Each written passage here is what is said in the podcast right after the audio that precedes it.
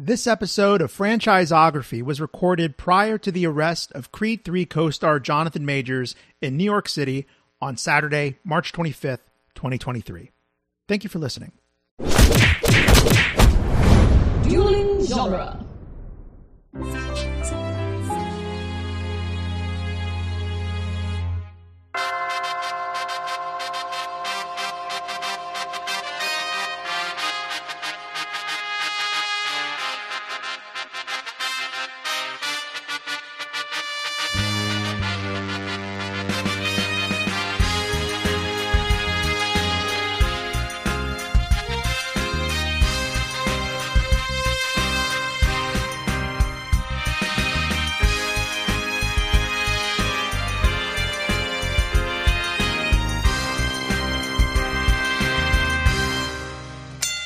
It's Franchiseography, the podcast that digs deep into the entire filmographies of Hollywood's biggest film franchises. I'm Nick Jimenez. I'm Scott Corelli. Today, we have a bonus feature with the latest installment of the Creed franchise. It's twenty twenty-three's Creed three. And we have no guest. Joining us to talk about old friends, pent-up emotions, and Naruto Shippuden is no one. Mm-hmm. We don't need anyone. Right. I almost mispronounced that on purpose because Michael B. Jordan mispronounces it in a video, and it's kind of like a, a joke on the endearing because it's like, we know he's a, he's a weeb, but he just pronounced it weird that one time. Yeah. But I didn't want you, the listener, to think that I didn't know how to pronounce Naruto Shippuden. Nick's a real weeb as opposed to that, that fake weeb Michael B. Jordan. Yeah. Successful any, director Michael B. Jordan. Anytime, any place Michael B. Jordan. That part uh, that part under the bridge in between Adrian's pet shop and the church. Yes. Hell yeah. Bring it. It's a great place for a fight. Uh, Rocky so, fought there. Rocky did fight there. So legend has it. uh, so Scott, I don't know if we ever talked about this on another podcast, but you had the fortune of seeing this movie quite a few months before the general public. Yeah. I mean, we mentioned it um, in, in, because we were like talking around it so much that we, we mentioned it, I think in, in either the Between episode or our, our Creed two episode. It was one or the other. Um, we mentioned it. I didn't talk about it or anything, but like, I don't know. It was in reference to something else that was going on. But um, uh, yes, I did see a very, very early test screening of, of Creed three back in November. Um, none of the special effects were done. Uh, so all of the crowd scenes were like five people in front of a green screen. um Which was uh, which was really funny. Um, I will say I was expecting those crowd scenes to look better than they did in the final movie, but also I kind of like the the weird like Speed Racer style that they had. So like I, I was like in the middle where I was like I was really expecting them to look better than they did, but also I kind of like where it landed because it was. It gave it a fun new aesthetic that you're not used to in in in these uh, these movies, this franchise. I agree, and I think I was a little bit uh, surprised. I think I my expectations were low because mm. the crowd effects were something I was critical of. One of the few things I was critical of about Creed two. Mm-hmm. So in IMAX, I remember thinking like during those. Uh, Uh, spoilers. I, I, I don't know if we want to go, but you know, during the finale, the big final fight, I remember yeah. thinking like, "Oh, these crowds don't look super." But you're right. It, it, I really like the Speed Racer hyperreal style that a lot of this movie has. Yes, yes. It it really walks the line between what you expect from a Rocky Creed movie of like grounded, like just guys in in a city living their life kind of drama. And yeah. then this, this, the, these like super heightened, uh, dramatics and, and yeah, just like larger than life action sequences, mm-hmm. like emotional, yeah. hyper real. Yeah. Um, and so the, uh, a thing that I kept thinking a lot last night watching the movie and maybe kind of my big thesis statement for this episode is like, this movie would not have existed with Sylvester Stallone at the helm. Yes. Yeah. And I say that as someone, I think you you agree with this, and we both think very highly of Stallone as yeah. a, a filmmaker. Yeah. But this is such an example of someone, a young filmmaker, taking something and making it his own for like his generation and his aesthetic.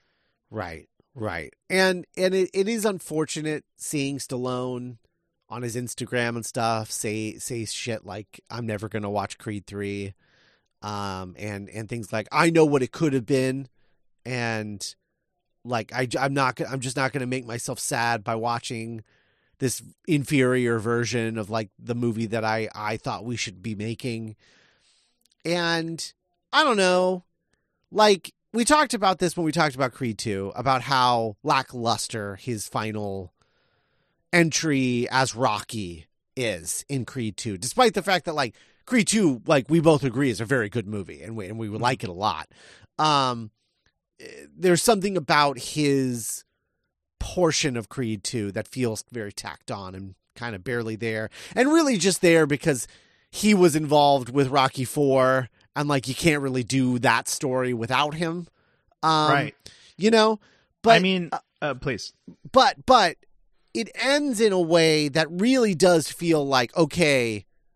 It's all you now. Yeah. I'm Again, out of kid. here. And, and the idea that he's mad that he's not in Creed three and that it's not that like Godfather Part two thing that he's always talking about. I I just think like, I don't know, man, like maybe, maybe that can be the fourth one. Maybe like a, maybe Adonis needs like a, mo- a movie that's just about him, you know? Yeah. Yeah. No, like, it, it, you know, I, I can empathize with, you know, just the idea of something that you created, that you wrote down on a on a pad and pen in the seventies. Yeah. Now is out of your control. Right. Like, I'm but sure that would. That's what legacy is, right? Is like. That's true. You know, that's, that's I, what that's the true meaning of legacy is when it goes beyond you. We like, are what they grow beyond. Right. That exactly. is the legacy of all masters. That is that is what legacy is, and and so it's like I don't know, man. Like lighten up. Like uh, think about think about what you did. Like yeah, you're not earning any money off of Creed three, which is probably what you're actually pissed off about. um, yeah. Let let's be realistic, right? but but you know, it's it's unfortunate that he's not seeing the thing that he created has become this other thing that has grown beyond him, and I think that that's beautiful, and. Mm. I wish that he could appreciate it. I mean, I guess, unfortunately, that's a result of, like, his relationship with the Winklers and, and, and all of that, um, which we've gone into in the past. But it, it's just unfortunate that that has buried what is, I think, a really cool, positive thing that he should be proud of, right? That...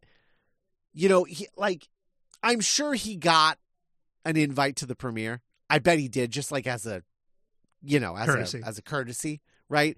With no one expecting him to show up, and obviously he didn't go. But, like, it's just unfortunate that that's where he's at, where he doesn't even mm-hmm. want to be a part of this anymore, this thing that he helped create. And he doesn't even want to let him be his own person, you know? Like... That's the most yeah. exciting part about this is that it's like, it doesn't have anything to do with Rocky. You watch this movie and not once do you miss him. Mm-hmm. That's impressive, you know? Absolutely. Yeah. Yeah. And it's, so. it's, it, I, I, I just, I thought that I couldn't help but think that this character, this franchise, this series and Michael B. Jordan have like earned the right to like, you know, and Adonis, like the audience like wants more of Adonis and yeah. You're right. Like Creed and Creed two, as much as we love those movies, they are honoring the Rocky movie, the Rocky movies, as much as telling this story of Adonis. But now, and you're, yeah, it does kind of work on this meta level of Adonis is a grown man, right?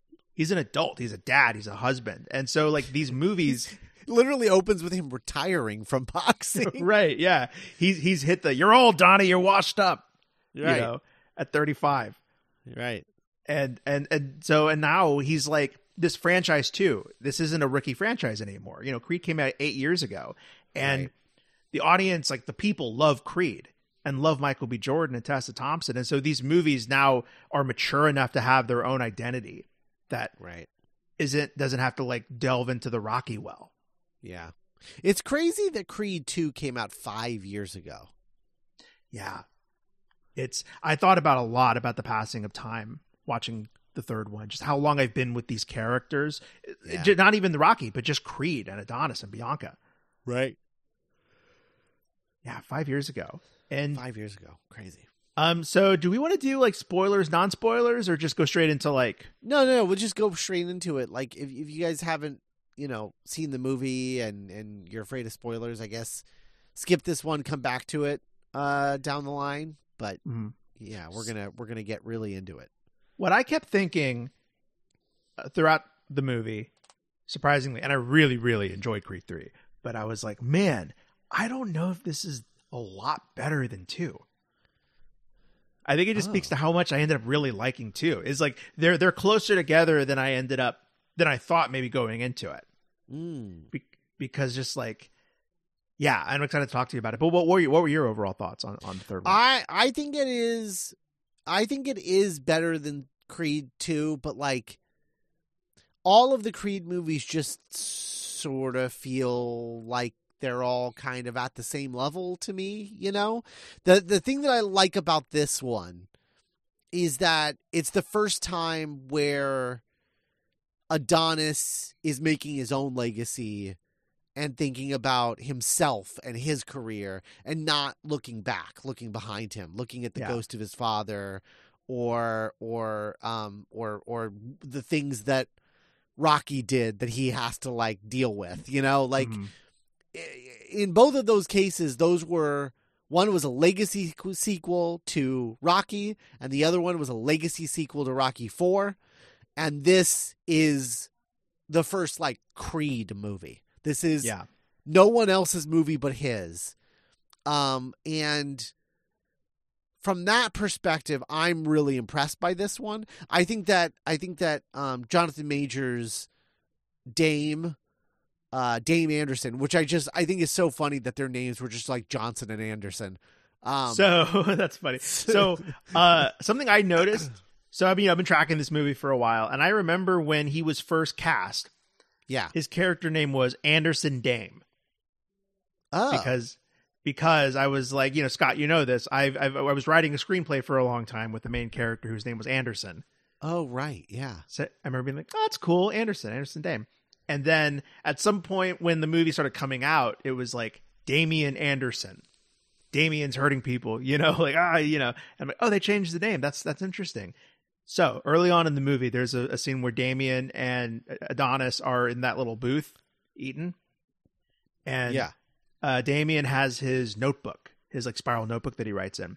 And you could see his name is written in the pages. And I'm very certain because we saw it in beautiful, glorious IMAX. Yeah. That it said Anderson Dame on the notebook. Huh. So interesting. I would, then I was like, I mean, I, I didn't, it didn't take me out of the movie, but I was like, oh, I wonder if, I wonder if I paid attention if every time they said Damien, if it's like a reshoot or A D R. Oh, interesting. That's really interesting. Um, the thing about his character though, is he is everything that we wished Clubber Lang had been. Dude, I thought about Clubber Lang too. Yeah. Like, cause apparently like originally this movie started development with uh let's see what is his name uh Deontay Wilder um playing the son of Clubber Lang. Slubber Lang. That yeah yes Sonner Lang yes uh, yeah, but that's that is where that is where the development of this movie started. That's where it mm-hmm. began, and then it evolved from there into an original character that wasn't a legacy character, which I'm mm. I'm glad for, because like who, who gives a shit about the son of Clubber yeah. Lang? He, um, he's an Adonis legacy character. Yeah, yeah, right. Like that's like the first good move this movie makes. Yeah, um, And so, like, I, I really like that he's an original character. But, yeah, he's everything that we talked about. Like, oh, man, what if Clubber Lang could have been like this? You know, yeah. What if we learned more about him? Like, what if we saw him, like, watching the rise of of Rocky and just being like, oh, man, yeah, this guy, like, oh, that's that's awesome. Like, he was nobody and now he's somebody. And then, like, tr- being like, now you, I want you to give me my chance. You know, yeah, and, like, the, yeah. yeah. There's something kind of like, I don't mean this because he's such an intelligent character, but there's this kind of, like, bizarro, like, Damian do good. Like, he's kind of like Dark Rocky. Like, where he doesn't... He is. I was know? thinking about that. Like, I... Because I didn't want to call him evil Rocky, but, like... But, yeah, yeah, that's absolutely... He's, like, Bizarro Rocky. Like, that's that's his... That's the take on the character. Like, because he's, like... he When he, like, pummels that guy early on in the... In in uh the gym. Mm-hmm. Not, not, like, the main fight, but the gym. He looks at Adonis with kind of hope at first. Like, see, I told you. I'm the champ. I'm really good. And everyone's like, oh, no, dude. That's You're- not... You- That's you're a murderer. That's that. That was you. You just threw like cage match moves on this guy. Like, that's not what we yeah. do here. Yeah. The scene where he is in his like ruddy apartment, just running on pure hate with equipment he got at a at a dollar store at a garage sale, and just like pure. Like, I literally was like dreaming about this in our Rocky three episode of like I want to yeah. see Clubber Lang's apartment. You know, wa- wa- washing his one pair of socks with a bar of soap. Yeah, the newspaper clippings in like yeah. his mirror in the bathroom. Oh yeah, no, it was like a hundred percent everything you wished. We we literally talked about in our episode everything we wished Clubber Lang was. Dame Anderson is. I I had the thought of like I think Victor was a great antagonist, like for that movie, for that story, for, you know, for Donnie. But yeah. Damian is a great villain. Yeah. Yeah. Well, what's interesting, what's interesting about, about the, the comparison, because I think that is the comparison because like, you know, pretty Ricky, whatever. Um, yeah. Just a guy. He's like, Yamcha. Yeah, he's just a guy. Um, he's in this movie again. He's great. Love pretty love Ricky. That. Love seeing yeah. him again. But like, he's just, he's, he's like his Apollo Creed. Like he's like, whatever, like mm-hmm. not, not to say, cause like obviously Rocky and Apollo become B F Fs, but The the idea is just like, oh, he's like the heavyweight champion. He's going to give this kid a shot to like, you know, I whatever. would say, I, I would argue Victor is his Apollo and maybe Pretty Ricky is his Spider. Uh, okay. I see what you're, I see where you're going with that. Or that but, might be, that might be Felix though. I don't know, but he started we'll see, anyway, his, yeah. he started his career with Pretty Ricky is, is my, his professional career is what For I'm sure. saying. But like in terms of the thing that's interesting about Victor is that Victor is an antagonist in the purest sense of, like, he's got his own shit that he's dealing with. He has his own character arc that he's dealing with that has nothing to do with you. You know, yeah. like, it, it's basically, it's an antagonist who has nothing to do with the protagonist except for the fact that they're running on parallel character mm-hmm. arcs. They have to, they have to meet. They have to fight. But Right. From another point of view, from another perspective, Victor is absolutely, literally the hero of his own story. Yes, one hundred percent. It's just that they're on parallel tracks, and then those tracks converge at a certain point. Um, mm-hmm. But with the with the case of of Dame, it's just so it is very anime. The ter- the the idea of like this guy who used to be my best friend is now my ultimate villain. Right. Mm. Um, but it, it, it's like it's like the turn. It's the manipulation, all of these like personal, very personal things. And all because he's pissed off that he feels like kind of hung out to dry by this guy. So he's like, yeah, I'm going to use the guilt he probably feels. I'm going to manipulate it. I'm going to get my shot and I'm going to I, and no matter what. I'm going to be there because that's where I deserve to be. Like, it, it, you know, him cheating, which he is doing, right? He right, only yeah. wins that Felix fight because he's a fucking cheater. He fights dirty. Mm-hmm. And, and the fact that he's like, yeah, I did it. I won. It's not about him winning that fight. And that's the problem. It's not about him winning that fight. It's about him being where he thinks he deserves to be. And I find that, and like, no matter what, like he has, that's where he has to be. Yeah. He doesn't he's even not going to fight fair to get there because yeah. he's like, no, no, no, I'm already there in here in my mind. I'm already there. I've been there for eighteen years. This entire time I've been in prison. That's what I've been missing out on. So I don't care what it takes. I'm going to manipulate. I'm going to cheat. I'm going to lie. I'm going to hire bad people to do bad things. But I'm going, it's going to end with me with that belt because that's where I'm supposed to be. Yeah. Like he doesn't even see it as like underhanded because yeah, like he walks into Donnie's life being like, I've already earned this. I should already be there.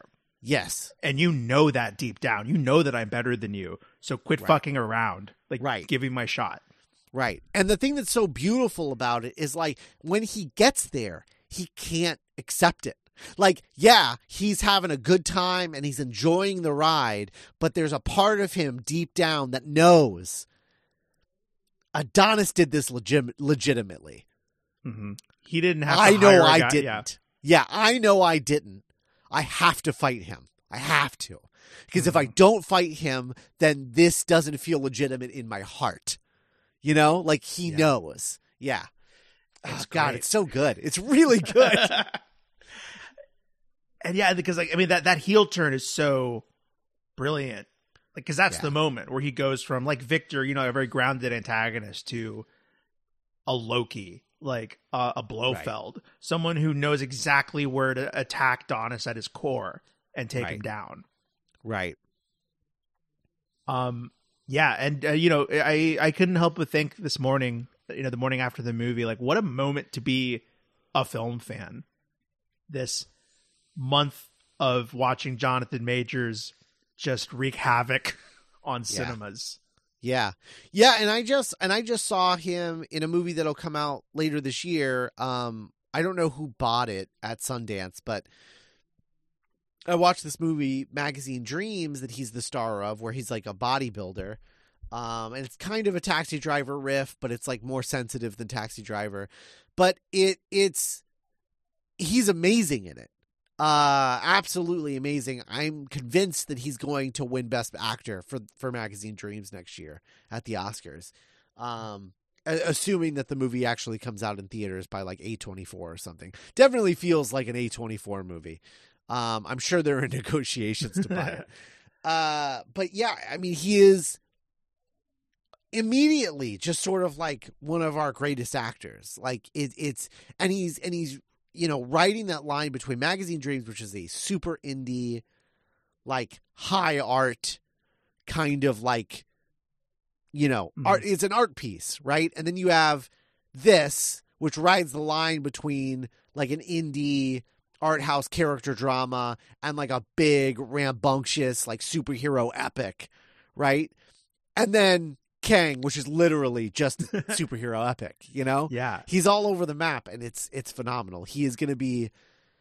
I think he's going to be a movie star. Like, I think he might oh, be, sure. like, one of our first, like, next, like, real movie stars. Like, you know, even if you even if you hated Quantumania, even if you thought that was, like, the death of cinema or whatever. Right. Like, you walked out of the movie being like, but, you know, Majors is Majors has the goods. Like, he's the juice. Yeah, yeah, for sure. For sure. Just the dichotomy of him being this imposing, you know, almost like unbelievable physical specimen. Yeah. But then being this raw twitching nerve. Yeah. A vulnerability, you know? Yeah. Yeah. He reminds me of young David Tennant. Oh, wow. Yeah. Just like so vulnerable. And and also just like you're where you're like, holy shit, what an actor. Like, wow. Like right. every time you see him like bust out like, oh, I'm going to be a real actor in this one. Right. You're like, oh, my God. yeah. Yeah. I mean, yeah. God, I mean, like every scene, like like they're free. He, I read this interview uh, with both of them. But but Majors said, like, you know, the way he saw Damian was that you have you've already had seven hours or so to be with Adonis and Bianca and live in their world. And his job was to make you feel like Damian had been there the whole time in the background, just having his shit going on off camera. Yeah. And you're finally getting to meet him. And I, I think I, I really felt that. Yeah. Yeah. Even though I could have done with more, that was why I thought about Creed two was I was like, why do I get the feeling that we got more Victor screen time than Damian, but that maybe goes back to like this also being a, that movie was also a sequel to Rocky four. Right. And also uh, it was a completely parallel story. Yes. Versus this, which was entwined with Donnie. Oh yeah. I think that goes back to Dame being a great villain. Is a great yeah. villain doesn't have, he's like coming, weaving in and out of the hero story and helping. Right, out. right, right. So it's not going to, he doesn't have as much of stuff on his own because his entire arc is weaved, weaving in and out of Donnie's arc. Mm-hmm. Um, that's, so it's, it's just a different, it's a different story structure, you know, but um, man, it's, it's, uh, he's so good in this. He's so good. He's like, he might be, I mean, I would, I, I, I would, I would find it difficult to make an argument that he isn't the best opponent in a Rocky or Creed movie. Like, he might be the best opponent in the franchise. I think so. Yeah. Like, yeah. I mean, we have our list of villains and, or, you know, and antagonists, and they're all really entertaining, but like the, the level at which, you know, Jordan as a, as a director or the screenwriters, like, yeah, just found a way to just really pull the best out of a villain, you know, pulls the best out of their heroes by challenging them. Yeah.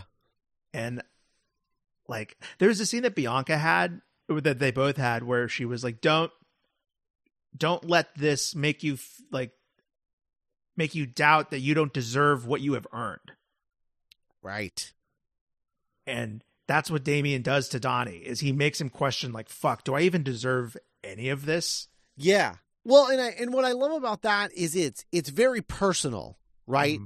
But it's also talking about a larger theme about like black success and and mm-hmm. how that comes with guilt of uh, like about the people that they have maybe feel like they've left behind, you know, mm-hmm. in that world of not success.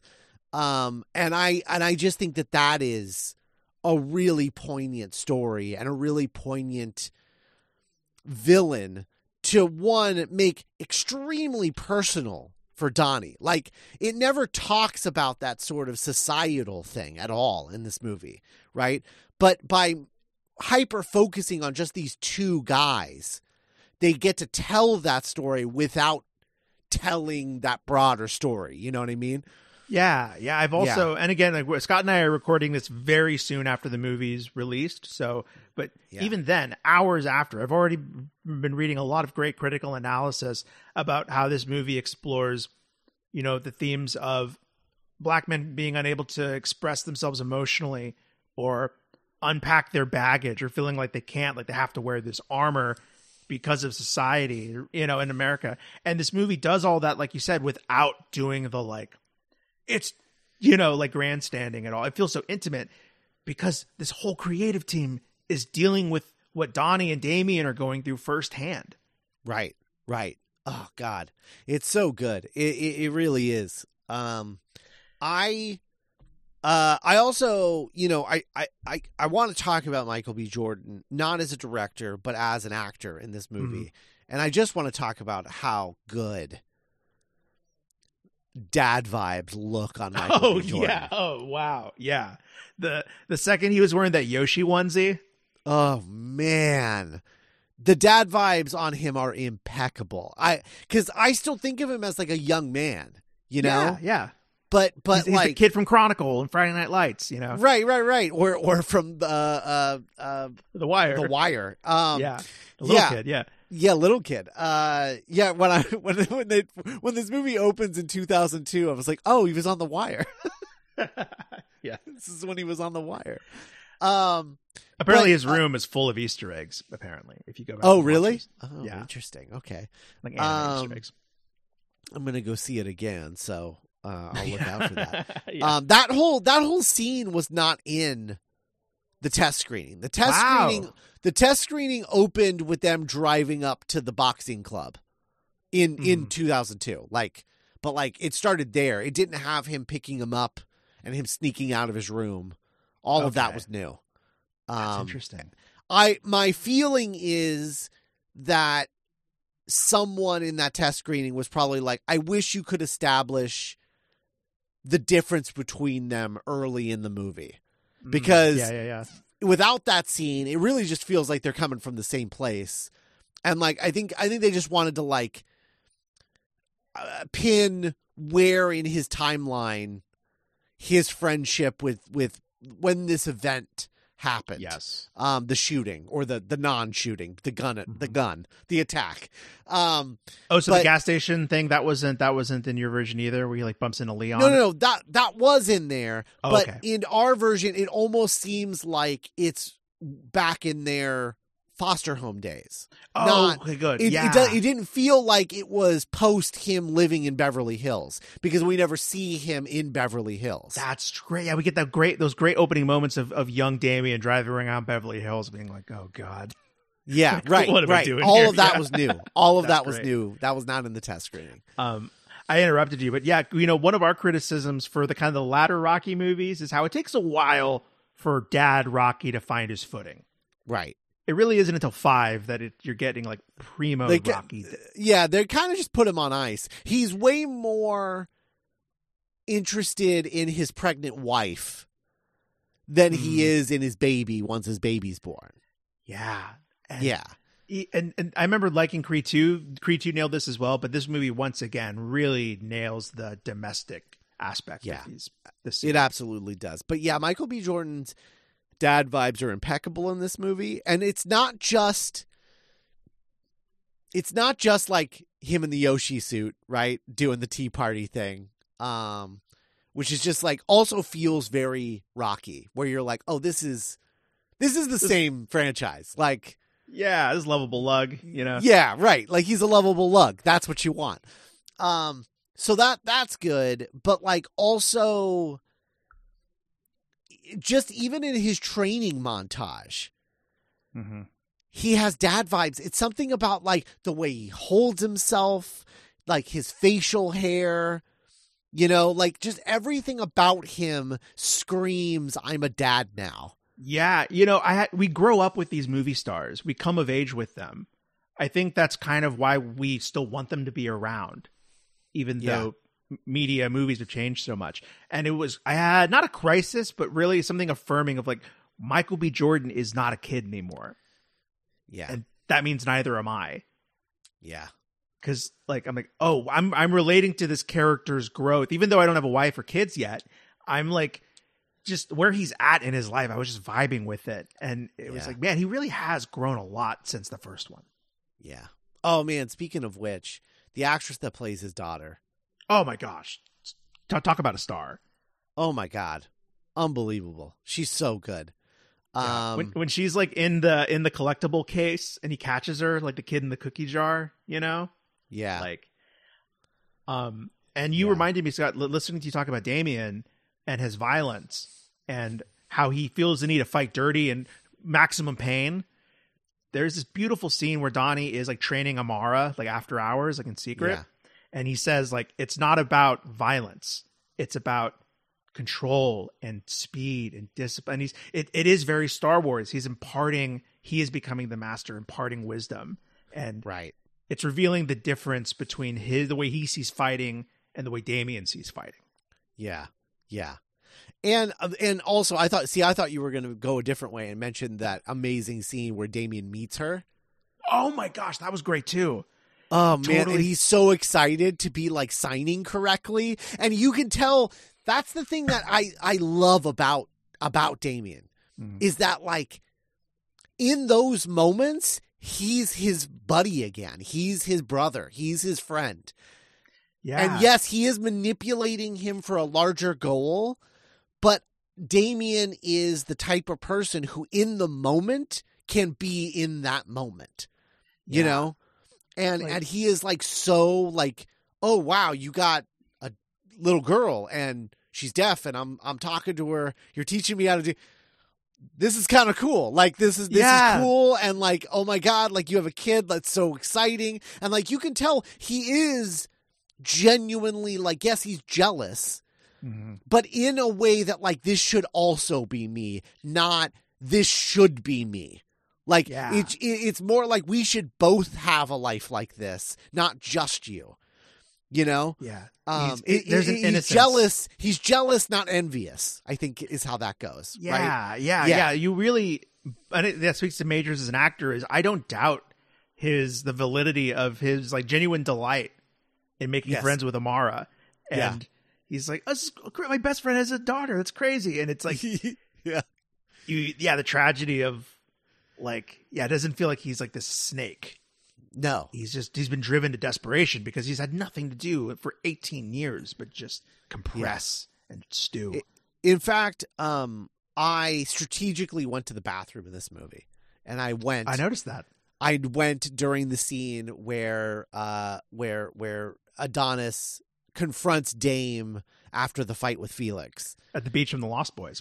At the beach for the Lost Boys, yeah. um, I don't think it is that beach. Um, I think it's a vibes. beach in Florida. They shot this in Florida. Oh, really? Yeah, crazy. Wow. Um, but Florida yeah, I, I think that was a beach in Tampa where they where they shot this. But uh, I in the test screening, I'm like, this scene is so good, but I hate this because I I I love their friendship and it makes me oh, sad. And it yeah. makes me sad because Jonathan Majors is killing it in that scene, being just an absolute antagonist, but he is he is killing it in the way that like you can tell he's putting on a show. He right. doesn't genuinely think fe- think or feel the way that he's feeling. He's putting on a show for everyone because he's like, this is what the people want. I'm a champion now. I'm not going to let anyone talk down to me, you know, whatever. But it just makes me sad to see their friendship break. It's so nice when they get back together at the end. Like they have like sort of like, you know, like mm. a like a like a meeting of the minds and like. Yeah, yeah. Well, having gone through the you know, th- again, the most anime shit ever, having yeah. gone through the crucible of battle together. Right. These brothers are able to like understand each other better than words ever could.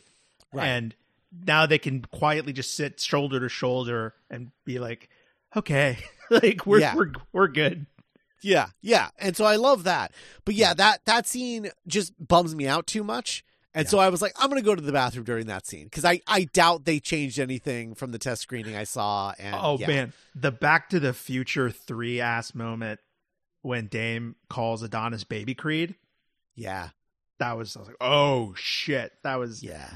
But yeah, you're right. You know, we, we you know, going back to the, these are two men who feel unable or trapped. I mean, the, the movie literally puts them in a cage at one point. Yeah. Where they have very real emotions and very real trauma and baggage to get through together, but they don't, they're unable to.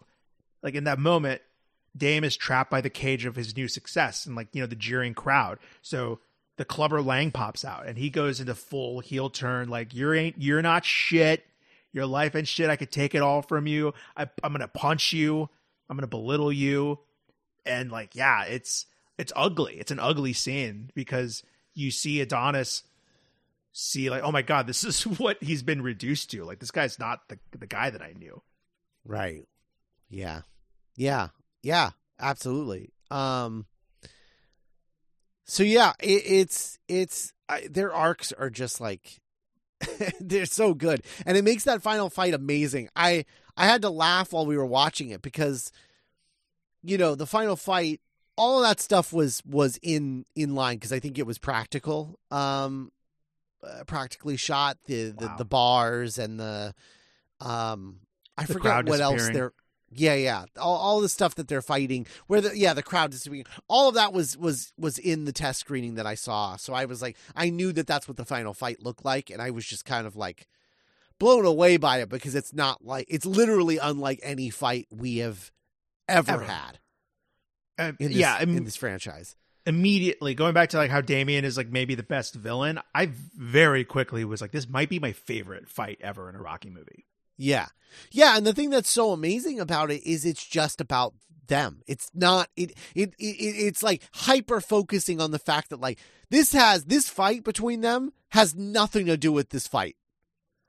Yeah. That's nothing to do with the crowd, nothing to do with the cameras and the, yeah. the refs. It is these two men like whipping, you know, entering their own plane of existence. Working through their shit. And working so like I shit. had to laugh where like that starts at the beginning of round two and yeah. and then they come out of it and it's round twelve. And That's, I'm like, yeah. oh shit! Oh my god, they've been in there a while.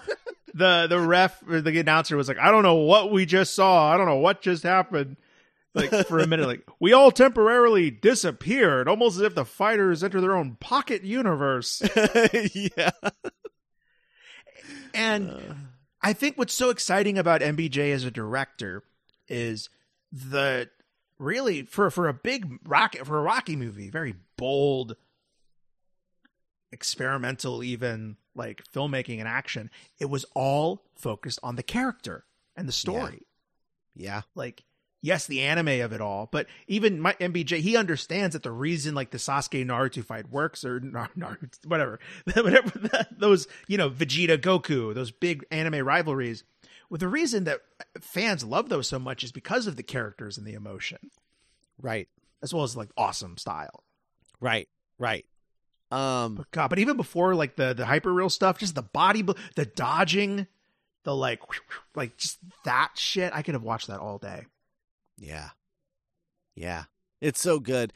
I am so impressed with the, whoever was the fight choreographer or, or whatever, whoever that was, I am so impressed with the style, the flourish that they gave mm. Dame. Like, he fights in a very specific style that is very recognizable. So recognizable that I feel like if you put all of the Rocky franchise opponents in a line in silhouette mm. in their, like, fighting pose, I'd be able to pick him out of the crowd. Like a fighting game. Yeah.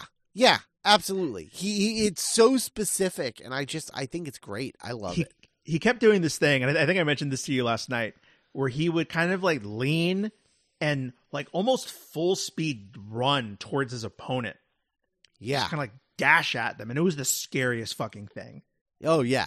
Yeah. He's just so huge and he's just coming right at you. And you know, he's like not fighting to like win the judge. He's fighting to like knock to break your arm and knock you down. Right. And also like all of the, all of the like Street Fighter shouts he would do oh, like dude. with each punch. And he that was those were the Kang shouts too. That was the same. He was doing that when he was beating the shit out of Ant-Man. Oh man, yeah. So, and he does it. He does it in Magazine Dreams too when he's lifting beyond his like oh God. comprehension. Dude. Like when he's like really getting in there. Every lift, he's like, ah, ah, ah, and like everyone in the gym is like, Jesus Christ, what's wrong with that guy? So you know it's real. You know it's really. Yeah, I read this. Uh, Going back to that um, that interview, because they, they interviewed both Jonathan Majors and M B J. I think it was the New York Times. Uh-huh. And um, M B J was like, oh my God, everyone wants this guy. He's the talk of the town. How do I convince him to do this movie? How do I convince him to be Dame? And he, they, they like you know, got you know the, the dinner. Like they went to go get lunch or something. And M B J was like, I want to glorify you. I want to like make you, you're, like, I want to showcase your shit and talent. And Jonathan Majors was like, you don't hear that a lot. Like, it's so competitive. It's so like, I got to look out for me and my career and my number to actually be like, no, as a fan, as an artist, I want to like highlight you and celebrate you. And yeah. I think that vibe really comes off in the movie where it really feels like even like Tessa Thompson and the actress playing Amara, like it's just kind of everyone is vibing off of each other and elevating each other. Phylicia Rashad, who we haven't even brought up yet. Yeah. Oh, man. I mean, her big scene was... And then going back to what we were talking about, this movie is about Adonis really becoming his own man. And part of growing up is slowly having to shed the past and your mentors and your parents. Right. And yeah, I think the way that the movie dealt with that was so beautiful. Yeah. No, it was... It's an incredible scene, and I hope that this movie wasn't released so early. I mean, it's literally opening pre-Oscars. Right. Yeah. So, like, I, I, I think the, the odds of her being nominated for supporting actress next mm-hmm. year are, are slim to none, but, like, I think she deserves it just as much as Sylvester Stallone did in the first Creed. For sure. Yeah. Definitely. And on, well, well, on her character... You know, we've talked about how this movie successfully sheds the Rocky franchise or evolves beyond yeah. it. That yep. being said, I, there were two moments where I really felt the rockiness, like, oh, this works because the Rocky movies are classics and I love them so much. And one is that scene, you know, the, the scene with Phylicia Rashad and Donnie in, you know, in her, her deathbed. Right. And in her delirium, she sees Apollo and is like, you know, I'm getting emotional, but it's like, I was so mad at you, but yeah. he helped me forgive you. Right. It's like, oh, that only, that it's a wallop because we've been following this character since the first Rocky movie. Right. We, we saw her meet him. Right. Yeah. That's the opening scene. The, the first scene. Yeah. It works on both levels. Yeah. Yeah. Of, yeah. It's like her, his, it's like, yeah, his, Adonis's, like Donnie's last mentor.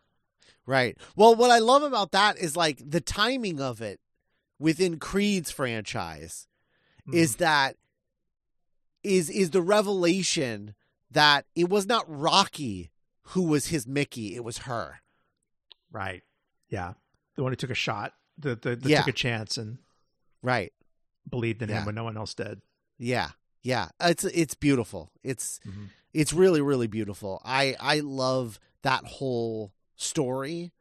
Um and I'd say if I have any criticism of it, it's that it doesn't feel as connected to the rest of the narrative as the rest of the narrative is connected. You know, it right. does feel a little like a little bit of an offshoot. Yeah. Um, whereas everything that... else builds off of each other. That mm. one, that, that one piece has like, it, it has a connection, which is like her withholding the letters. Right. Mm.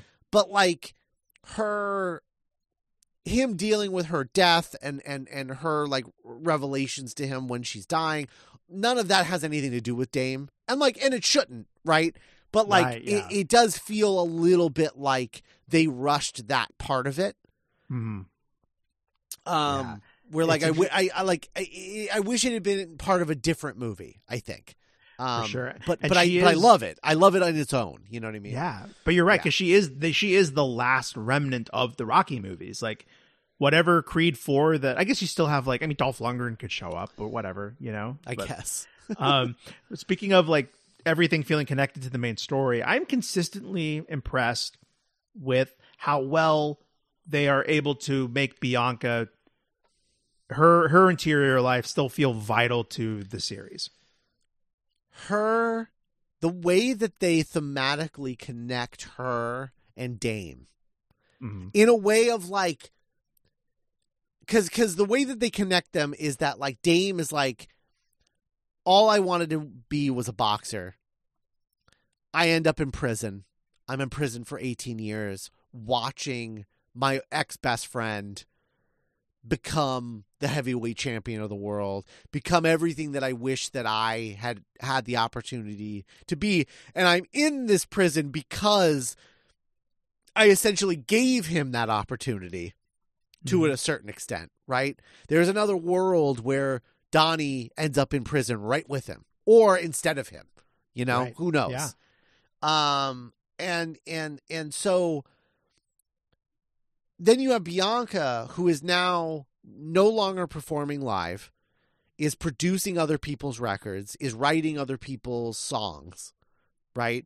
And they have this really great conversation. It, it's set up earlier at dinner, but then when they're at the album release party for like one of the people that she produced, yeah. Kalani, they're like having that conversation, which is simultaneously an alibi for him, which I just love. Yeah, I love that yeah. it's I love that it's a genuine conversation, but it's also him being like, I need an alibi.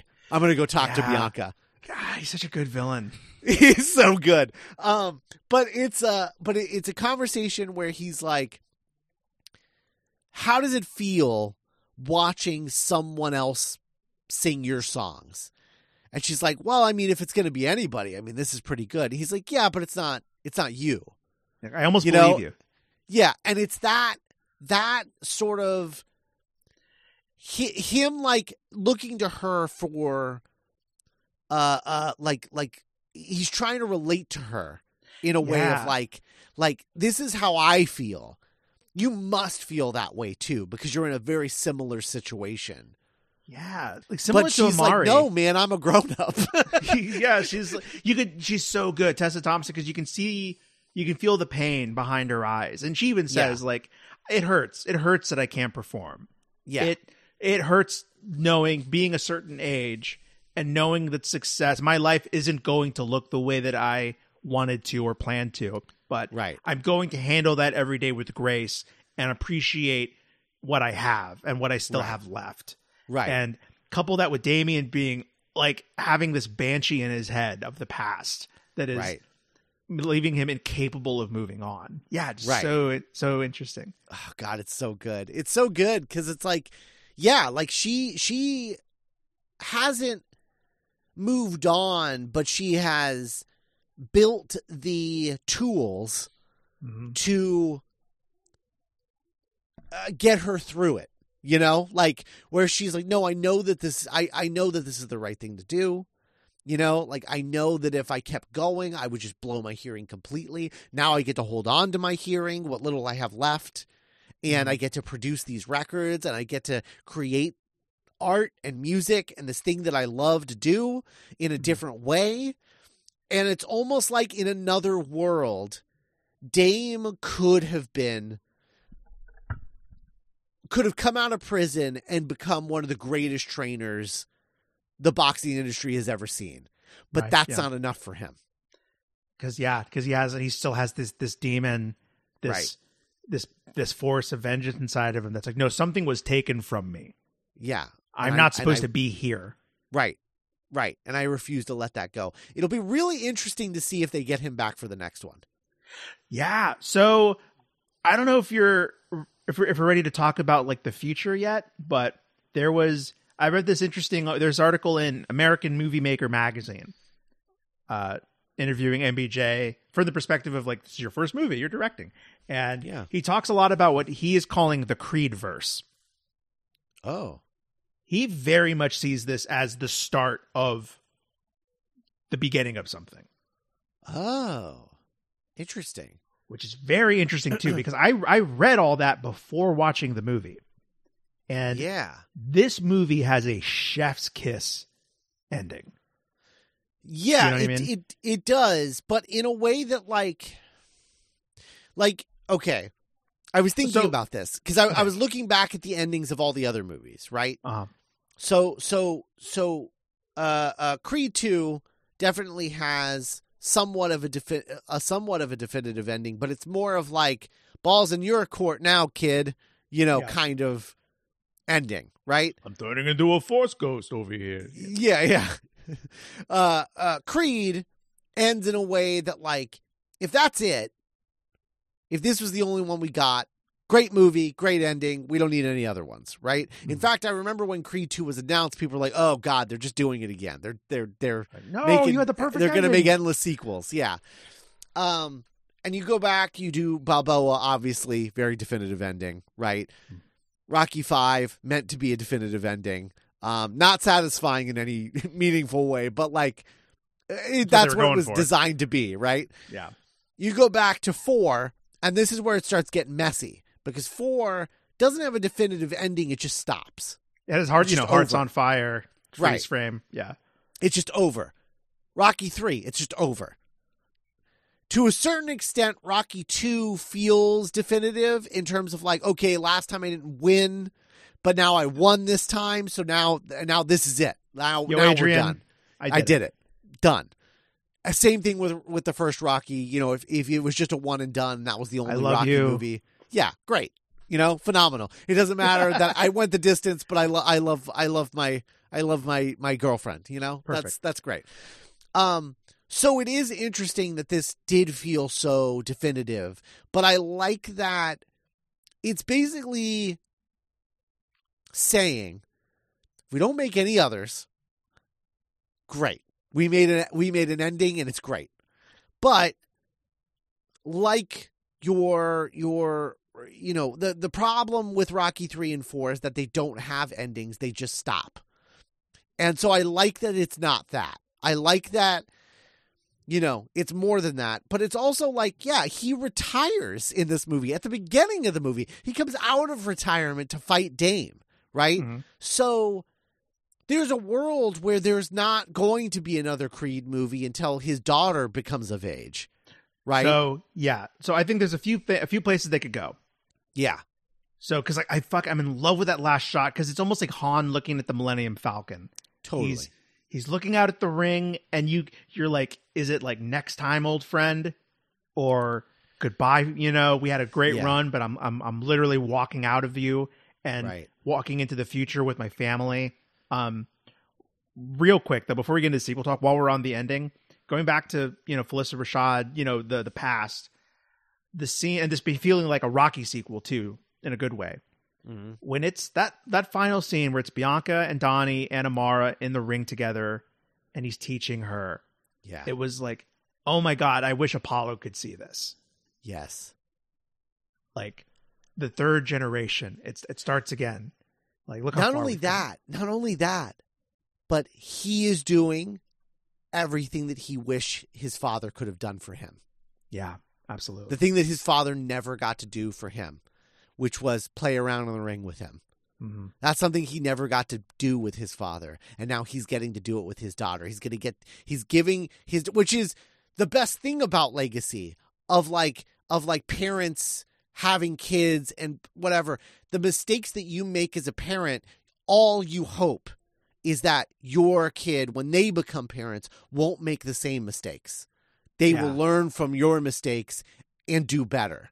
And and that's what you get here is like him being like, I don't have anything to share with you that my father gave me. All I can do is give you what he didn't give me. Yeah. God, that's beautiful. It's yeah. so good. Yeah. Uh, yeah. And I'm just, it's so weird. I can't think of, it's not often that I feel like proud of a movie character. Yeah. Yeah. It's like, he's come yeah, a long like, way. He's come a long way. Yeah. Like, good for him. Like, yeah, yeah, just that the image of having your whole family in the ring with you together after the crowds have all gone. And this is what's left. This is, this is the, the nucleus of your life. Yeah. Um, but yeah, like I would totally be down to see Amari in twenty years. Um, for sure. I could, I could see Creed four being, because like the thing about Creed four is, you either go the trainer route, like he's training the next generation, or you start to a full uh, officially enter the latter Rocky era where you have him, his age starts being something you have to write around. Right. Like he goes to the Olympics, you know, it, it is now unusual that he is still boxing from this point forward, if that's where they right. go. Right. I would see a Dame movie.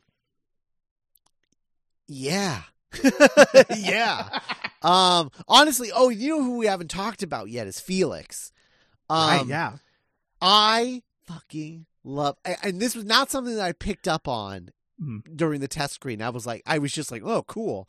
Um, but like this time I was watching it and knowing that it was coming, and I was just like, his entrance into his fight with Dame, this big theatrical entrance with like Day of the Dead guys and suits and masks. The smoke. And the smoke, and he's got this like crazy, uh, like mythical, like, like warrior creature. Cloak. Yeah, just the whole thing, and it's and it's just like Mexican culture out the wazoo, and it just yeah. fucking rules, right? I'm like, I'm watching that, and I'm like, he's fucking Apollo Creed coming out like George Washington. Oh fuck yeah! He's That's gonna, what he's this me- is because they're re because it's going back to the idea that Dame is bizarro he's, Rocky. He's dark Rocky and Felix. He's dark Felix, Rocky. He's Mexican and so he's Creed. He's looking at it, and instead of like Rocky just being like, "What's this guy's deal?" You know, like, yeah, yeah. "Hey man, save a, a little for the rest of us, right, guys?" Yeah. Like, rather than that, he's just looking at it like, "I'm gonna, I'm going to rip his head off." like I'm fucking I, like a surgeon. I, I'm going. I'm to going just, to. Yeah. I'm just gonna rip his head off and drink his blood. Like yeah. that's what's going on in his mind. Oh man, that whole fight was because yeah they're just they're booing Damian. They have no yeah. idea who is this guy, and right he's just like this like film monster almost that the village is afraid of. Yeah and yeah no I I, I liked Felix. um I like Felix a lot. I thought he was a really cool character. And then the fact that he's there at the end in the final fight, he's like watching the fight. Yeah. No, yeah. They're getting a little crew together quietly. Like Victor, Victor, he, you know, as I kind of predicted, he entered his Piccolo good guy right. era very comfortably. Right. Right, right. Yeah, that was something I didn't want to like. Oh. I didn't want to. I want to like lean too hard into it, but I'm just yeah. like, yeah, he's totally a Piccolo in this. Absolutely, uh, love it. Yeah. Uh. So they could, but I couldn't. I, I I'm very going to be very interested to see because apparently this movie is going to have a very big opening. Yeah. Did you know that it's the first sports movie in history to be filmed with IMAX cameras? I read that and I had diff- I couldn't believe it. Yeah. That feels so like, like what? Oh my God. Watching this in IMAX was exhilarating. It was, it was just for that final fight. Yeah, no, it's great. It's phenomenal. Um, yeah. So, so you could do, you could definitely do, um, a Victor movie, right? You could definitely do, uh, a Dame film. Um, Yeah, I don't know. You could go in a di- bunch of different directions. I think it would also be cool if you started with like a brand new character as the new protagonist, but Adonis is like his trainer. Yeah, like, oh, this kid, this is the kid. Yeah, like you do, you do another like, like, okay, what would it look like without any legacy elements connected to it? Right? Connected to mm-hmm. his story. What would it be like to build up another Rocky Balboa? Yeah. Like when the ground, you know, almost like a, this isn't a perfect, you know, but like a, the way Miles Morales was Brian Michael Bendis' way of like, who, who, what would Spider-Man be like if he was invented today? A hundred percent. Yeah. What would Rocky Balboa look like if he was invented today? What is that? I think would be really interesting. Um, Yeah. What was the guy's name in Rocky seven that's Stallone in his notebook? His name was like Chunky Chavez or like Chuco the Beef. He had like a Yeah, crazy... it was something like that. Yeah. Yeah. uh, on a non, I guess, non-Rocky tip, I'm going to I'm fascinated to see going forward with M B J's directorial career, if those anime influences run the course, you know, like, yeah. Is, Is that just if or like, yeah, like he can go anywhere. You know what, though? You know what? I've never thought about this before. I bet he directs that Superman movie. Fuck, that would be the great. One that he's producing. The yeah, one that the he's producing. Ta-Nehisi Coates one. Yeah, I bet you. I bet you that's what he's developing it for, and we just never realized that that's what was happening. Because he yeah. was focused on this right now. But I bet you that's his next movie. I bet you he makes that Superman movie next. Because they're like, oh, that would be fucking. Because, you know, everyone's like, I don't, do we need another Superman directed by Michael B. Jordan? Right. Tell me you're not going to show up for that, you know? Right, right. And then it's like, and then it's like the anime influences are going to be dialed to eleven at that point. Oh my God, because the flying, then, the fights. Yeah, because then like Superman is just, it's just fucking Goku.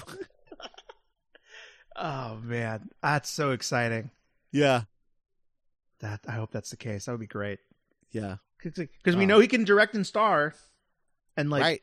be in incredible physical shape and do fight. Yeah. Well, assu- assuming he stars, we still he he has said that he doesn't know that he wants Dude. to star in his next thing, and that's exciting too because the way that he set up, you know, he hooked Majors up and wanted to, right?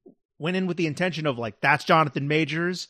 It's not about me. It's about him. I want everyone to fall in love with that guy. Like hell that, yeah, that generosity of spirit for someone that powerful in the industry. That's a, that's a cool thing. Yeah. Because that's the thing. I mean, he gives himself some juice, right? Sure. Like yeah. there, there's some really good scenes in this for him, but like a lot of it is like, like fun stuff for him to just like, you know, like easy layups, right? Because he's yeah. like, I'm directing this. I'm not, I'm not going to go, I'm going to give myself like two or three like really powerful scenes. And like the rest of these are going to be like kind of easy layups. Like I've been acting since I was a kid. I know what I'm doing, you know, that kind of thing. But yeah. like everything that he gives Jonathan Majors is just like, like I'm, I'm, I'm chasing a best supporting actor nom for you. That's yeah. what we're doing here. You know, mm-hmm. it's that kind of shit. So yeah, the idea of him actually be like, no, I don't need to be Superman. I'm going to make you believe someone else is Superman. Yeah. Like that could be cool too.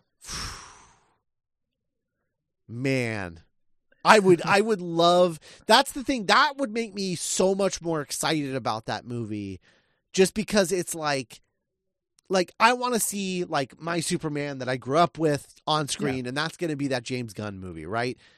But the idea that like, there's going to be another Superman, I don't want it to be the same. I want it to feel different. That was always my issue with Man of Steel, was not that it was different. It was that it was the only thing, right? Yeah. I don't care about different iterations of a character as long as it's not the only thing. I don't want only an anime influenced Superman, but as like a different flavor at the same time as me getting like the others. Hell yeah. Like, yeah, absolutely. Get, get fucking weird with it. Hell yeah. yeah. Like, and oh man. It, and it's not even a, it's not even a Matt Reeves Batman situation where it like, my understanding is that character is not going to be Clark. Right. Right. So you don't have to do like the Smallville corn fed, you know, right. all the, the stuff that you want out of a Clark Kent story. Yeah. It's going to be a completely different thing, man. Yeah. Oh gosh. Is it greedy to want Majors as Superman? I think he's too old. He's too I don't old. know. I, oh, you know I think he's funny? too old. I, I, and honestly, honestly, I would rather see he, uh, uh, Michael B. Jordan find like an up and coming. Absolutely. Actor more so than just like giving giving Jonathan Majors another incredible role he doesn't need, because yeah. he's gonna have a career full of them. You know what I mean? Oh yeah, yeah. I mean, yeah, it's nuts. I'm. He moves a plane. That's right, he does. That was a that was a laugh. That was a pop in the audience. Oh yeah, for sure. Yeah, that was that because everybody's like, what, he's fucking moving a plane. That's part of his. The audience for Part this one, workout. Our audience surprised me because I thought they were being kind of soft, kind of quiet. But then when the movie ended, cheers. Yeah. And I was like, whoa, I, where, where, where was this? I didn't know you guys were into it that much. Yeah. Yeah. And honestly, th- the other reason why I think he is setting up that Superman movie to direct himself is because this movie is structured like a superhero movie. It feels like a dry run for a superhero mm-hmm. movie. And I know that Michael B. Jordan doesn't want to direct a Marvel movie because, like, who's left, right? If he's not right. going to direct Blade, who the fuck is left over there, right? That that Michael B. Jordan would have any interest in. Whereas D C is a clean slate and he could do anything. And Superman, Superman is like, you can go super anime with like an alternate take on Superman. And I think that would be really exciting for him. Um, yeah, but but yeah, like even the the the credits. Are like a Marvel right. credits, you know? Definitely, definitely. I also, yeah. I, I like these tweets uh, over the weekend of someone noticed how you could trace uh, similar to Captain America's outfit or like a superhero costume will thematically resonate whatever kind of movie they're in. You can look at Donnie's shorts. Yeah. And like they're faded or like they're gray or like it's grayed out because he's in an ambiguous place. Yeah. Yeah. There's he had, a lot he had of... white shorts in this one. Dude, I love the him being white and Dame being black. Like, yeah. that was just classic. Yeah. Like, it was so built. good. Um, No. Uh, I, I thought it was, I thought Dame having like a kilt was an interesting choice. That was crazy. Yeah. He almost had like, tri- like it was like, yeah, like a kilt or like a skirt, something very tribal. Yeah. Like, is, like, is that even allowed? I thought you had yeah. to wear shorts. It was sort of like a, like, what were those called that like girls wore in like middle school where they're like shorts, but they have like a skirt thing in the front to look Gosh. like a skirt? Yeah, I don't know. But they're really, they're really sh- shorts. Are they skorts or something like that? It's, it, I don't know. But that just was kind of the vibe. Yeah. It just added to him. Like, it's like if Kylo Ren's lightsaber was a person. Yes. Yeah. Like, I don't even want to, I don't even want to touch that. I don't even, like, he, it's going to like unstable. He's going to like spark and explode. That's a hundred percent where he is, what he is, where you're like, whoa, I've never seen that before. Looks scary. That's not supposed to work. Yeah. Hey, if you just punch them in the same spot in the arm over and over again, you just win. Yeah. Oh, man. God, that's brutal. Uh, oh, yeah. Like, yeah, all the body blows were crazy. Yeah. It was just, yeah, and a whole new visual vocabulary than the other Rocky movies. Yeah, I think it was about about like twenty, twenty-five minutes shorter in the test screening. Interesting. Yeah, I think they added stuff, which is which is fascinating. Well, I like like the opening you mentioned. Yeah, like the opening, and like there were definitely little bits and bobs throughout that felt different. There was one major cut that I talked about, which was like they they took a scene that in the test screening was a full scene that just played out beginning to end. Mm-hmm. And instead, in the final cut, they cut that scene in half and placed it in two different sections of the movie to make it feel like they were two scenes. Yeah. Um, when in reality, like they were shot as one scene. And I think, I think it definitely improved it, but it threw off my whole, like const my whole equilibrium right, yeah. of the pacing and, and everything. Yeah. Cause I was like, oh, I don't know now. Yeah. I think with having not seen the, the cut that you saw, of course, yeah. I think what that does, what that cut does is it makes Little Duke seem more patient. Yes. Absolutely. Like, it's like, dude, I've been like, you know, I tried making this work. Yeah. Like I gave him another shot, but this dude is unstable. I don't want him in my gym. It also, um, it also changes up his, uh, Dame's like manipulation of the situation, because in the other version, it's like, oh, right from go. Right. Yeah. It's like, oh no, he's like, he's not fucking around, like whatever. Whereas like in this cut, it almost seems like, well, okay, he gave me a shot. Let's see where yeah. this goes. He's trying to be patient. He's trying to do what Donnie said, but he's but he also like, I, I, I know how long it takes to set up a fight, and yeah, I'm not waiting three years to get there. You know, dude, the part where after, you know, when, when Dame first came to visit the, the Creed house, but it was just Dame and Donnie for the first time. And he's like, dude, like my clock's ticking. Yeah. Like, I was like, I feel that's the that. thing too, is that scene happens after he right. wrecks Felix in the sparring match. Mm-hmm. And it always, it felt really, it felt off. It made that scene feel off because it was just like, he already acted like a psycho and now you're inviting yeah. him into your house. Right. Yeah. Yeah. Yeah. Yeah. Whereas um, yeah, now it's like the, whoa, dude, like, you know, you seem cool, but that's not okay. You can't, that's not right. Right. No, we do Where it, it really feels like he's just getting impatient. Yeah. And, um, and when he says it. in that scene, Um, at the end of that scene, he's like, I told you what I was about. I told you I'm ready and I don't want to wait or whatever. He was in, in my cut, he's referring to the scene in the diner.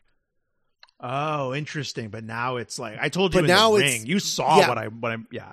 Yeah. And it's also, it's also, I, I told you at dinner. I told you, I told you at the diner. I told you at dinner. And now I'm telling you now I'm ready to go. You know, it's, it's a much better, smoother cut, I think. Yeah. Yeah, yeah from a better. story story standpoint. But yeah, it's interesting. It's just interesting to see how that works out, you know, where it's just like, yeah, no, you yeah. just cheat it and you just make it, you make it two scenes instead of one and it works better. Mm-hmm. You know, things that you think are locked in from a storytelling standpoint. You're like, oh, right, wait. I mean, that, that yeah. happens sometimes with us making Geek by Night is we were like, mm-hmm. there's no way we could, oh, wait, these two don't have to take place in the same day. Or right. in this right, order. Right. What if, th- what if this happened here? Oh man, actually, you know, I just realized something. Uh, so one of the things, like, I know we talked about how good Amara is in this, but one of the, one of the things that we haven't really talked too much about is like her deafness being a uh, part of the story. Right. And I think the reason that we didn't really talk about it is because there's, there's kind of just like the one scene, her school, um, Or the subplot with yeah. like, the bully and whatnot. Right, right. Where she where she punches the bully. Um, that so you have that scene. I'm just realizing that in the test screening, there's another scene, a really great scene that is not in the final movie. And I'm kind of a little upset that they cut it now that I am mm. thinking about was it. it uh, was it before or after the bully? Subplot. It was after. It was after the bully. It was after the P T A um, conference or whatever. Yeah, and it was it was after so so like uh, Adonis and um, Bianca Tessa Thompson. Um, Adonis and Tessa Thompson, they're like arguing about like, she's like, when did you live in a home? You know, and, and he's like, I don't want to talk about that because like, I'm, I don't want to look back. I want to look forward and like whatever. And she's like, I just want to know where you came from. And they're like arguing about it because he doesn't want to share this part of himself with her because he's ashamed of it. Right. Um, and then you see that like Amara saw the fight and then she's like, you can't act like this in front of her anymore. Mm-hmm. Um, and he had obviously been like drinking, you know, so he was right, a little, yeah. a little looser, a little, a little more volatile than mm-hmm. he normally would have been. It was um, sort of his like, I'm scared. Yeah, right. break me so, down? Yeah. Yeah, so so sometime after that, I think it's right before the fight, the final fight. Like mm-hmm. after he trains and sort of like gets his mojo back and everything, right? You cut to and he is he is going back to the the the the boy the boy school, the the the home. Right. Where yeah. from the first movie where Um, where Phylicia he Rashad. was like, yeah, yeah, yeah, yeah, yeah, yeah, yeah, totally, totally. Um, the, the scene that they're referencing where she's like, they, she just likes to fight, you know? Yeah. Yeah. Um, yeah. The, the line that's like a one for one from the, the line in Creed. Um, and he's taking Tessa Thompson and Amara there because oh, okay. he's like, this is, they're like, what is this place? Amara's like, what is this place? Cause the whole, the whole scene, Tessa's there, right? But she's not like saying much, you know, like in the scene, she just she's, she's hanging like, back. Oh, yeah, she's hanging back, and she's like letting him share this with his daughter, right? And she's like, and Amara's like, "What is this place?" And she was like, "This is where your dad grew up. Like, you know, this is this is where I come from. You know, I was like, I was like one of these boys, right?" And they're in this, you know, like how it's so fucked up that it's like a home, but it's like, you know, it's like set up like a prison mm-hmm. where it's like all of these rooms all around different levels. And then there's like, you know, like activity tables on the bottom level and they're like surrounding it. You know what I'm talking yes, about? Yes, I'm starting to remember what you're talking about from the trailers. Yeah. So, so they're sitting in that area. Mm-hmm. Um, and as they're, as he's like talking, signing with his daughter, you know, telling her about his life here, um, all of these boys are seeing them and being like, "Oh my God, it's Creed! It's Creed! Holy shit, it's Creed! Like, look, he he he came from here. He was here once. Like, you know, like whatever." And they're like talking amongst themselves, and they're all sort of gathering around, right? And then you're you're cutting to Amara, and it's Amara's P O V, so you hear what she hears, which is like really like not much, right? Like the vibrations um, and like echo, right. Yeah. Yeah, yeah, exactly. A very bass-heavy sort of, like, vibe. Like, mm-hmm. you know, kind of like an underwater, like, kind of thing. Yeah, that, that's what the and, audience is hearing to, like, oh, we're in her P O V right now. Right, exactly, exactly. Um, and and so he's signing with her, and we're getting the subtitles, and you suddenly start hearing this, this, uh, this pattern of, like, this room, room, room, room, room noise. And she's like, what? She like looks up and she sees all of the boys and they're chanting. And she says, "Daddy, what are they saying?" And he says, "Your name." And oh, then you shit. cut outside and they're all shouting, "Creed, Creed, Creed, Creed." And then that's the scene that leads us into the fight. Holy shit. Yeah. I can't believe they cut that. Wow. Yeah. Yeah. That's crazy. Um, I'm, I'm yeah. trying to remember how the cut is now because it's been a couple days. Like, well, you know, like because it's montage and then something and then, you know, greatest fight scene right. ever. But I'm trying um, to remember. I can't remember what the cut. What the? Yeah. Uh, Man, that's crazy because that also that really that brings Amara back in the legacy right. of that. Right. Like, yeah, that's. Um, kind of, it almost uh, the beginning of it, cause it reminds me a lot of that episode of Mad Men, where where Don takes um Sally to his halfway home, or his like home. Oh, and she's like, "The fuck would it?" It's like it's like dilapidated. It's closed. Yeah, And it's he's like, God, it's in a, the sixties closed. Right. Yeah. Jesus. he, yeah. Yeah. And he's like, this is where I grew up. And she, it's, but the episode ends with her looking up at him like a giant, you know, and it's just like, oh, I have no idea who this guy is. Like, he's had a life yeah. I have no idea about. And this is much more like, like it's Rocky. So it's uplifting and empowering. And right, right. And it's, and it's, and the thing that I love about it too is that it's really hammering home like, oh, she's got the fight bug. Like, she's got the bug. She's got of, the like, eye. People chanting her name and like, yeah. She's got the eye of the tiger.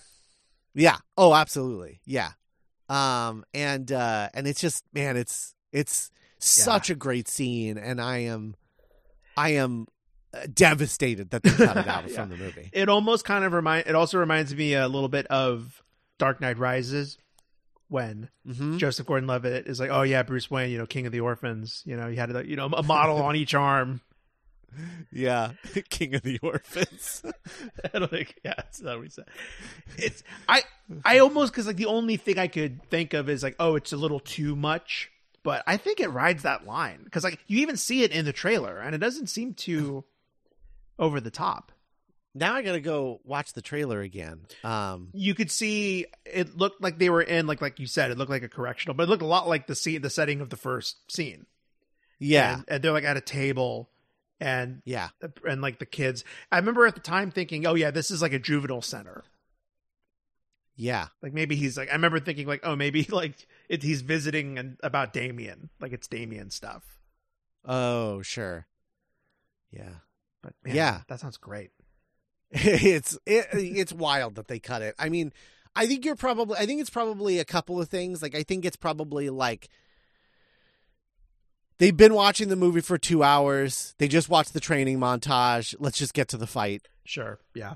You know, um, I, I I'm sure that's part of it. I bet it's has something to do with hammering the the the deafness a little too hard, maybe. Um, focusing too much on it or something, maybe mm-hmm. like not wanting it to feel like a handicap of any sort, you know? Yeah. Yeah. And also and like, really just like something that is just normal for them. You know what I mean? And like, are we supposed to be focusing on Amara in this moment or Adonis? Like, right. Is right. it pulling the focus away from Adonis? Right. I'm sure these are all conversations that they, yeah, that they had, um, and resulted in them cutting it. But for me, it was like my favorite scene in the movie in the test screening I saw. Yeah. I mean, it sounds really powerful. That would have been like a huge, yeah. like, you know, up there with that iconic scene from the first one where he inspires, you know, the writers of Philadelphia to like run with him as they go to like cheer Rocky right. on as he's going through chemo, you know? Oh yeah, totally. It's also like, uh, I don't know. It's hard to really explain like what's so good about it, but it really is like Amara's face. Oh my gosh. When yeah, I mean, he says, when he says your name, and then the look on her face as she looks around all these people chanting her name. Yeah. It's like, that's the, that's like the juice. Like that's, that's the, that's juice. the best part. That's like yeah. the Lion King. That's like myth. You know what I mean? Yeah. Like, yeah, that's larger than yeah. life in the way that only Rocky movies really can do. Yeah, because it's also like a really great transition because it transitions from, if I remember correctly, Creed, it transitions Creed, from them Creed. chanting to the people in the state in the stadium chanting, God, yeah, in Dodger sounds, Stadium. Man, that's a heartbreaker. Yeah, it was good. It was really good. Um, uh, hopefully, I'm, it's I'm on, really bummed out that they cut it. Hopefully, it's on the Blu-ray. Yeah. Oh, I'm sure it will be. Have you? So on Twitter, this really cool thing's been happening since the movie came out, where. At least on my algorithm, everyone has just been showing the Rocky movies and the Creed series a lot of love and mm-hmm. posting clips of Creed that are like, this melts, you know? Yeah. And it's like, man, we were doing this like four, you know, months ago. It's crazy. Yeah. Um, but so someone shared a scene from Creed two that was like, I can't believe they cut this. This is, this would have made the movie. This is great. And I didn't watch it, or I kind of skimmed through it. But it was mm-hmm. it was Team Creed bumping into Team Drago after the fight and kind of having a moment of like, oh, interesting, respect. Yeah, interesting. I wanna go back, interesting. I want to go back and watch it. Yeah, I need to. I need to see that scene. Yeah, I haven't seen it before. Um, I yeah. think you know I was paying Creed two a lot of love earlier, but I think you know thinking about just how well and how deep and how how this is Adonis's and by extension the Creed's story. Mm-hmm. Whereas Creed two, that had a heavier hand of Stallone, was a lot more of like Rocky eight, right? And it's all Adonis having going through the same issues that like Finn and Rey in the Star Wars movies had to go through, right? Which is like, you know, and I I really appreciate this about this movie, that this is this is Donnie's story. This is the Creed story. Yeah, yeah, absolutely. Um, yeah, no, it's good, and and it's it's definitely uh, the scene also just makes me think about Rocky Junior and. Right. Yeah, Robert. And how tumultuous his relationship is with his dad, and how much something similar to this, like a, a scene similar to this between the two of them, yeah. could have really like firmed oh up their bond as as as characters, as father and son. Well, you, you know? think you think about, you know, those moments in Rocky five where you saw Rocky failing as a father in the short, you know, making right. making mistakes as a father. When right. he doesn't quite know, because Robert was always kind of a different kid and yeah. had different entry. He never really knew how to like take him in the way Donnie just yeah. like with effortlessly just is able to like, no, come here. This is part of, this is your legacy too. Like, this is how you punch. Yeah. You know? And well, you know, we never get to meet, you know, Rocky's dad. We have no idea what his parents were like. Yeah. Or, I mean, I'm, or, I think you know where he comes from really at all. Yeah, I think there's like a photograph in the first movie in his yeah. apartment. He's like, yeah, they're both. I think they've both passed. Like, yeah, since, by the time. The... But we're well, we don't know, and I do know that that generation is not the best fathers, largely speaking. Not to generalize, but that generation, a lot of bad dads in that generation. A lot of lot of lot of dads who didn't know what they were doing, because the previous generation. Those dads were like, what? I work twelve hours. Like, that's it. That's all you get from me is I, I work twelve hours a day to keep food on the table, you know? Mm-hmm. And so when it came to their generation, they're like, I don't know how to be a dad because, like, I barely had one, you know? Yeah. Um, and and so, but then, but you have Adonis, and and I think that's what's so beautiful about this movie is that, you know, again, just to reiterate something we've mentioned before, just like he gets to be the dad that he never had. And that's really special, yeah, you know, and yeah, yeah. going going back to like Marianne's anger towards Apollo, mm-hmm. of, of even in death, of like, I can't believe you robbed us of what Donnie is now, you know, thank God giving Amara, you know, but right. like you could have been this for him, but right, you you had to get back in the ring, even though I told you this could happen again and again and again, and your luck finally ran yeah. out. Yeah, yeah. Crazy man. um although to be fair to Rocky, his son did age like five years uh while he was in Russia, so for you know. Sure. Whoa, way hey. you look different you look different um, oh uh, man, I gotta get a new kid. The kid the old kid died. Oh no, he was in Russia too, that wouldn't have happened. Oh yeah, right. Man, but yeah, just Uh, a, a really entertaining movie that made me really f- excited on multiple fronts. Excited for M B J, excited for the future of the franchise. Yep. Scott, do you have a preference? Like, if you could pick, you know, what's like your, oh, I really hope that's where they go going going forward with Creed. I I feel like if I had to pick, look, I would watch any of those movies. Right. Sure. And I, and I'm, I'm including the, the, the Rocky T V show or the the uh, the Creed, Godfather two. Yeah, the Godfather two Creed movie. Um, I would I would watch that too. Uh, with the young Apollo Creed, you know, making his own. I mean, that would be cool to like do what I was talking, because my my favorite version of the ones that we talked about is brand new original character. The new Rocky, essentially, and Apollo's going to train him, or, mm. or Apollo, Adonis is going to train him. Yeah, I think I think that that is, to me, I think that's the most interesting version. Um, I would love if it's like a, a, an Irish kid, just because then it becomes full circle back to Mick. Um, oh, cool. It's like it's like the Avatars. Yeah, I just I kind of like that. I don't know. Black, there's something about Italian, that that I really Irish, yeah, black, yeah. Italian, Irish. Yeah, yeah. I don't know. I just there's something about that that I think that would be that would be cool. Yeah, yeah. Um, but uh, but yeah, the the that version that we that that that version of the movie plus the Godfather Part Two of it all, of like young Apollo Apollo Creed while Adonis is training like the next Rocky. There's some, I think there could be some juice there. I think there's something there. Mm, yeah. Yeah. No, it's can't wait. Cause like, I, I think this is going to be a big hit. So I, yeah, it seems like it. It's how I think we're, I think it'll be an even bigger hit. I mean, that was the thing that was surprising when we were doing this, that Creed two made more money than Creed. Blew my mind. Yeah.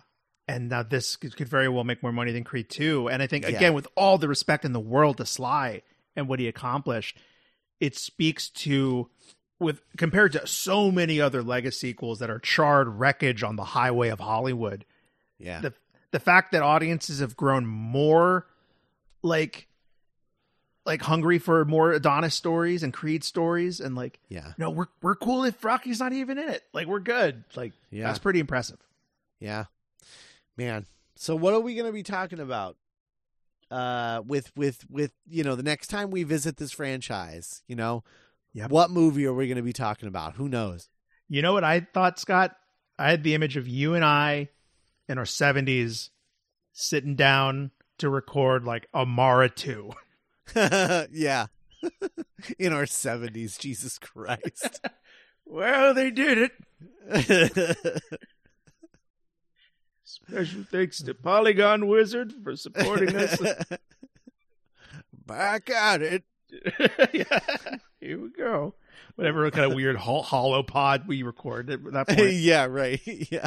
Any closing thoughts on Creed three, though? You know, uh, I think the Rocky franchise lost a little bit of its of its magic the third time around, and I feel like the Creed franchise gained magic the third time around, and wow. that is really impressive. Um, you know, it Good left point. the Rocky legacy behind it, and is now it, firmly its own thing, and is all the better for it. You know how like Rocky four was like the biggest Rocky movie? Uh-huh. Like Creed four is at that real estate. But but like I don't in a different way. Like, yeah, but like who who could he fight? Like he would have to like uh, like I like who who is like what, what who could you fight that would be at the level of fighting the like the Cold War in, in the eighties, you know? Well, that's a, that's the thing. It's gonna be so going back to Adonis learning from the mistakes of Rocky and Apollo. This franchise seems to be learning from the mistakes of the Rocky series, right? Where it's like I thought the way little moments like oh I noticed that they had a chef. Bianca and Donnie just had like a personal chef working in the kitchen. Mm-hmm. And I was like, oh, cool. Like, yeah, they're rich. You know, like the movie doesn't yeah. shy away from like, no, these are very affluent characters that are leading very comfortable lives to, cert- to a certain extent, but also are dealing with a lot of shit. So yeah. a Creed four movie doesn't necessarily have to go, you know, Rocky beats the Cold War. It right. could, it could find a way to go. I think it's like, you know, to find like a way, like what's something emotional we could do with these characters. But I'm also, I like how unafraid they are of, of feeling like a superhero movie. Right, right, right. Yeah, I don't know. I don't know. I, I, yeah. I really, I don't know. I don't know where you could go. I mean, I'm meaning, I'm just meaning, I guess when I'm saying like Rocky versus the Cold War, I'm, I'm more specifically talking about like the fact that that's why that movie was so big was because of what it was about oh, and when it I was see. coming out, you know, what would it take to make Creed four that big of a hit? And that's what I'm saying. Yeah. Yeah. Got it. Got it. Got it. That's, um, that's a good point. That much of a, like a cultural juggernaut. Um, I just don't know. But uh, I, I'm I'm I'm excited to find out where it goes. I really am. You know, and you're right. And I'm also really excited about Scream six. Yes. For a lot of the same reasons where I'm like, I don't know. This one could go anywhere. Yeah. And my I mean, yeah, because I mean that the way they're billing it is basically like, hey, we made Scream five. That was a legacy sequel. It was all about legacy se- sequels, metatextually, et cetera. This one, we're just making our Scream movie. What does yeah. that look like? What does Radio Silence's Scream movie look like? I am so pumped to find out. Yeah, um, yeah I can't wait to talk about it. Um, yeah. Can't wait to see it because it's uh, we're it's cool that franchises can feel this exciting and full of potential decades, literal decades into their lives. Yeah, absolutely. Absolutely. So next week, Scream six. Yeah. Oh, my God. I don't know. New York, new rules. Yes, indeed. That's one of those. It's one of those. I those. Oh, man, it's one of those taglines that I'm like, I'm both impressed and like, like. Like, wow, that's that's good. Like, wow, I'm I'm really yeah. I, I love that. But also, I don't think that works. I don't. I don't it doesn't. You know, it's not the same kind of thing. Um, it's not, not what it, New York means. Yeah, that's not what New York means. I mean, it did. Well, like, it, back it is. when they it, made it, it, but like it is a New York. Yeah, but no one refers to it in that way anymore. Ah, um, the New York. Oh yeah, I go to New York over the weekend. Yeah. Well, oh man! Anyway. I'm excited. To, I'm excited to see a Ghostface that isn't clumsy. That's what I've always wanted. We'll see. How many times will he fall down? Apparently none. Apparently he's like super Navy SEAL Ghostface in this one. Oh, interesting. Okay. Well, we'll see what that looks like. Um, I don't. I have not. I've been avoiding everything. Uh, wow. Than, you haven't seen any trailers? No, I've seen the two trailers. That's it. Oh, okay. That's it. Okay. Um, and I've only seen the second trailer one time. I watched it once when it came out, never since. And and last night when we saw Creed, they played the trailer, but it was the teaser that I have seen, but like the oh. one on the subway that doesn't really show you anything. Um, yeah. So yeah, I'm I'm going into this like half blind. Uh, That's great. And I'm very much looking forward to it. I can't wait. Yeah, it's it's where, you know, you, the listener, already know that Jenna Ortega is the killer, but we, we don't yet.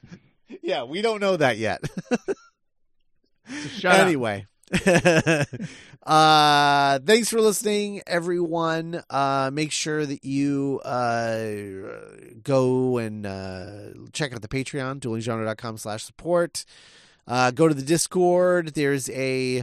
Um, there's a link in the uh, show notes. Just go sign up for Discord, then hit the link and you'll add the channel to your Discord, um, or like the server, the, our, our Discord server. Anyway, it's, it's a fun time. Everybody's cool over there. We hear this constantly. It's the only social media that like half the people on the Discord have because everyone's like, I don't need anything else. This is, this is what I want. Um, and it's, it's the best. Yeah, so, uh, yeah, it's super chill and great, and uh, you don't need Twitter or Facebook if you have our Discord, so go check that out. And, uh, yeah, we'll be back next week with uh, Scream six. Bye, everybody. Ding, ding.